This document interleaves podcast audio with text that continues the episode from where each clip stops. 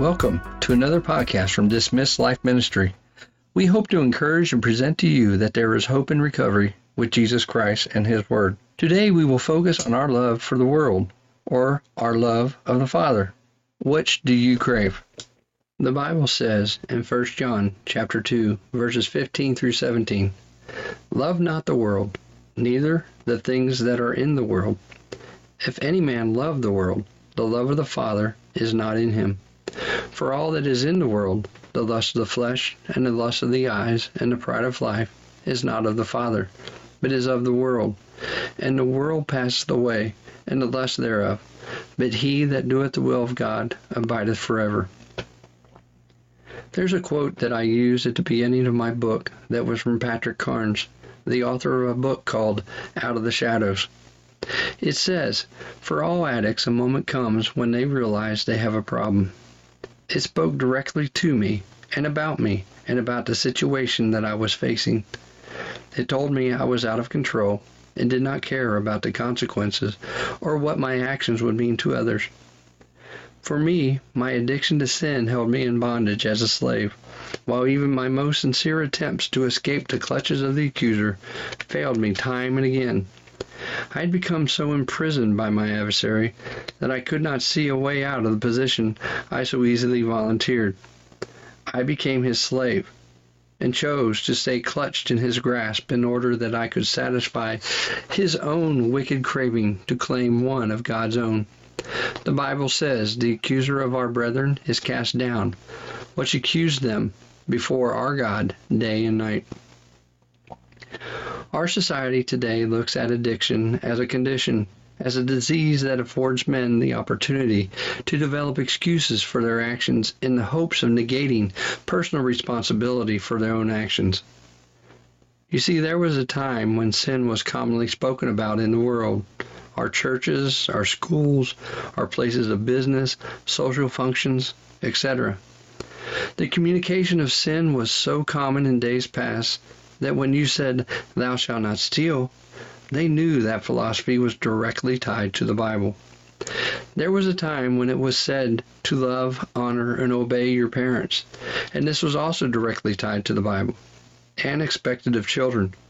But today we see that these two simple biblical truths have been ignored as we watch the news of teens swarming stores in a flash mob and looting them. We are realizing today that God warned us in His Word, and the world will pass away and the lust thereof. Yes, we see the world is passing on by in moral decay as our lust consumes our society, as a starving lion ravages easy prey. There was a time when the Bible's truth, the golden rule, applied to every aspect of our daily life. I even remember on my report card as a child a grade for citizenship that stressed this very simple biblical truth. We were supposed to treat others as we would want and expect to be treated. However, this all goes back to the original verse we quoted For all that is in the world, the lust of the flesh, the lust of the eyes, the pride of life, it was nothing new when John the Evangelist wrote this nearly 2,000 years ago. And nothing had changed since Adam and Eve lived in the Garden of Eden and birthed mankind into a sin nature, as recorded in the book of Genesis, chapter 3. Even today, our sin revolves much around the lust of our flesh and eyes. Those character features feed the pride that encourages us to take riskier and riskier steps of disobedience to our loving God. But He is a God of justice, and He will not tolerate sin to reign in our lives, especially if we are His children.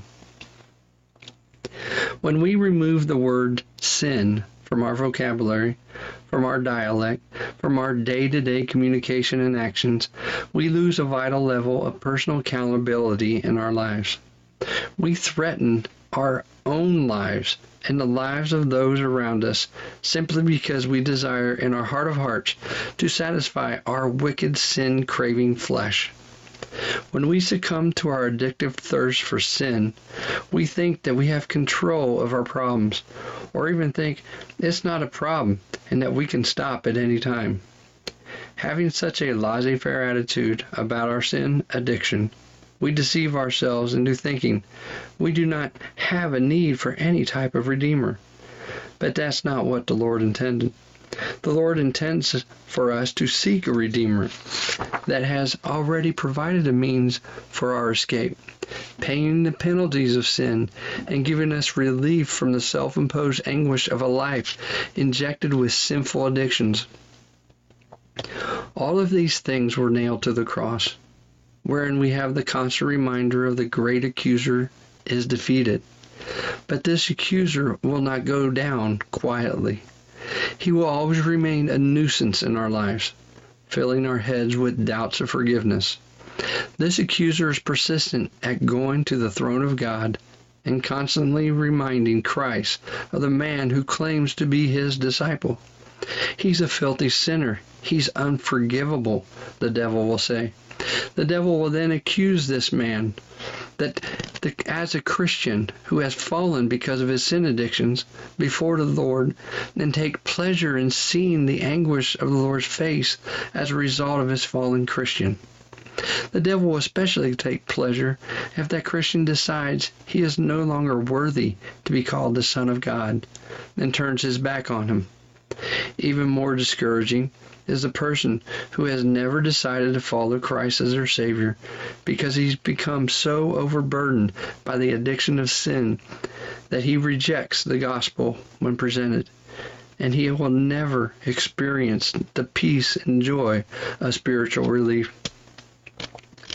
When we remove our personal accountability for sin, we totally discredit and discount the importance of what Jesus Christ did on the cross for each and every person on the face of these, this earth. Not only do we stifle what the gospel is, but what the gospel provides in relief from man's anguish. But we also allow the accuser man to discount the validity of God's word and his Bible, his holy Bible, to guide the sin addict out of the depth of sin that seems so inescapable. We must understand if those struggling with sin addiction can decide to faithfully get under the sound of God's Word by attending a church and studying God's Word in a hope recovery type program, which is helping others put off entanglement, and sincerely analyzing and reconciling their lives, victory can be achieved as they travel the road of redemption what we read in 1 John chapter 2:15, love not the world, we need to understand that this is the world that we live in day to day. This is where we live our human experiences with family and friends and even our adversaries as a part of it. This is where we allow those human experiences to form our habits, either good or bad, and express those habits through our behaviors. If we can understand this hostile world and how it wants to influence us away from God, we can develop mechanisms to deal with those challenges. As we look at and study the world from a biblical view, we can better understand how it craves to seduce, tempt, and separate us from God. This world unashamedly works to feed through processes that satisfy the flesh dominated by our senses. This ultimately fosters a desensitization towards sinful and immoral actions. This philosophy then migrates to countless addiction recovery programs and numerous books that promise to help the addict. Yet they are doomed to failure when we consider these programs for everything. They exclude the Word of God. This world's system is tirelessly working to remove God from every aspect of man's life. I too bought into this pride of life worldly system and allowed my worldly philosophy to dictate my theology. Thinking myself not quite as highly as God, but by learning and implementing this worldly philosophy, I developed an attitude of a little g God, making myself an idol unto myself. this attitude, philosophy, or whatever you want to call it, led me further and further away from God. and before I knew it, I was in such a cavern of sin that it darkened any noticeable escape routes that I was looking for on my own. It wasn't until I was brought to the lowest levels of life that I confessed to my Creator I needed His help. It wasn't until then that I could begin to see a glimmer of light that led me out of that cavern of sin. For those of us that have been invited or for those of us that have invited the accuser of man into our lives, embracing this world philosophy, we must make a choice to surrender to the Lord and destroy all the idols in our lives. Then we must build our love relationship with the Lord and rebuilding it to understand we must embrace his hard and sometimes difficult actions of correction, listening to his voice and trusting by faith that he will eventually deliver. I had to remember I was a son of God, a peculiar person, owned by Christ's redemptive work on Calvary. I was his property. He bought me and took possession of all my damaged goods. And ever since, I must admit, I have not been a faithful and obedient steward of his property.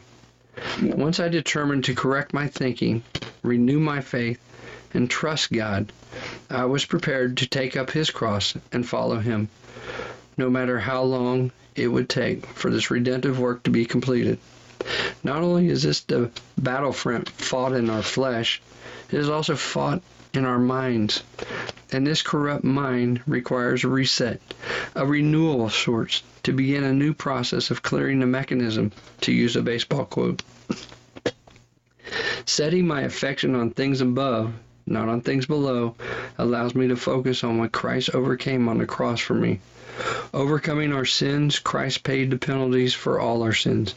And yet people will continue to judge and never give those forgiven individuals the benefit of the doubt and redeeming quality of God's work. God says, if any man loves the world, the love of the Father is not in him. Think about that for a moment. The sin in our lives that we are constantly trying to heal independently of God indicates that we do not trust or love Him enough to guide us. From the guilt and shame of our sin, we repeatedly go to the altar to repent. We constantly ask forgiveness not only of Him, but of our family and friends that we damaged over and over again. Our sin addiction causes pain, tears, sorrow, and immense regret. Thinking on these situations, how can we say we love the Father? How can we say we do not love the world more? How are we proven our love for God, our Heavenly Father who created us, if we cannot divorce ourselves of this world? It's rather simple but it requires immense faith and diligence on our part. It requires commitment and effort to keep a life that is pleasing to God. He has promised us, if we confess our sins, He is faithful and just to forgive us and cleanse us from all unrighteousness. No matter how ugly, how awful, or how horrendous man views our sin or addiction, I do wholeheartedly believe in time that those regrets, tears, pain, memories, and sorrow can return the one redeemed to a life that is filled with love, joy, peace, goodness, and much more. The Lord has promised this in His Word that we can have His attributes. These are the fruits of the Spirit in Galatians chapter 5, verses 22 and 23. God created man to be victorious. His word says, For all that is in the world, lust of the flesh, lust of the eyes, and the pride of life. When he said that, he warned us of the unholy character of this world that is and will forever be in direct opposition of the heavenly. What we read in John 7 7 The world cannot hate you, but me it hateth, because I testify of it, that the works thereof are evil. And then we see in First John chapter 5, verses 4 and 5, is For whatsoever is born of God overcometh the world, and this is the victory that overcometh the world, even our faith. God tells us that He created us to be battle ready warriors with armor because God does not allow our enemies victory. He created us to be warriors and craftsmen of His Word. In Psalm, it tells us, Blessed be the Lord my strength, which teacheth my hands to war and my fingers to fight. He goes on to say, My goodness, my fortress, my tower, my tower, my my high tower, my deliverer, my shield, and he in whom I trust, who subdueth my people under me. And then Ephesians chapter 2 verse 10 it says, For we are his workmanship, created in Christ Jesus unto good works, which God hath before ordained that we should walk in them. See, God does not make mistakes. He provides opportunities for man to excel in all that he does, in all of his endeavors. And then, if a man seeks God, and praises God and requests God to be evident in his life, that man can expect God to appear. You see, one day the world will be judged, and all men, regardless of status in life, all will stand before God and give account for their entire lives and their decisions that led them along in this world as they lived their human experience. All, every single person will be judged on their response in trusting His Son, Jesus Christ, as their Savior and Redeemer of their soul. The problem is, for all addicts of sin, if we cannot get this very first step of obedience correct, there truly is no help. You, on your own merits, your own devices, your own actions, got yourself in the position where you are presently. And now it is you who holds the key to recovery and making your life work.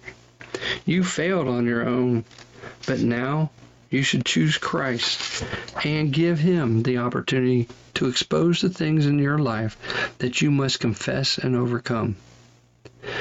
When we have an addiction to sin, we look for short term fixes that will give us a high for tiny moments in our lives. Unfortunately, those little highs from sinful actions dissipate. We look for that next high, hoping it takes us upward, but only takes us downward to greater steps of sin, all for the sake of satisfying our flesh.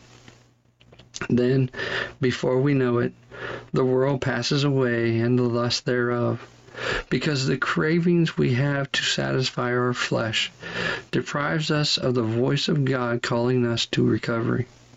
Our flesh will never be satisfied until we replace the craving of our addiction with the Christ of redemption. This is the will of God. And he that doeth the will of God abideth forever. And that is a promise. Decide to turn your life to Christ. Come to him. Admit your shortcomings. Repent and forsake. Turn away from the sin of addiction. And in the end, your lust of the flesh will be transformed by the love of Christ, who is your great Redeemer and healer of your soul. Thank you for joining us today. We pray that your spirit is lifted and your eyes are focused on Christ. Join us next week for our next podcast. God bless.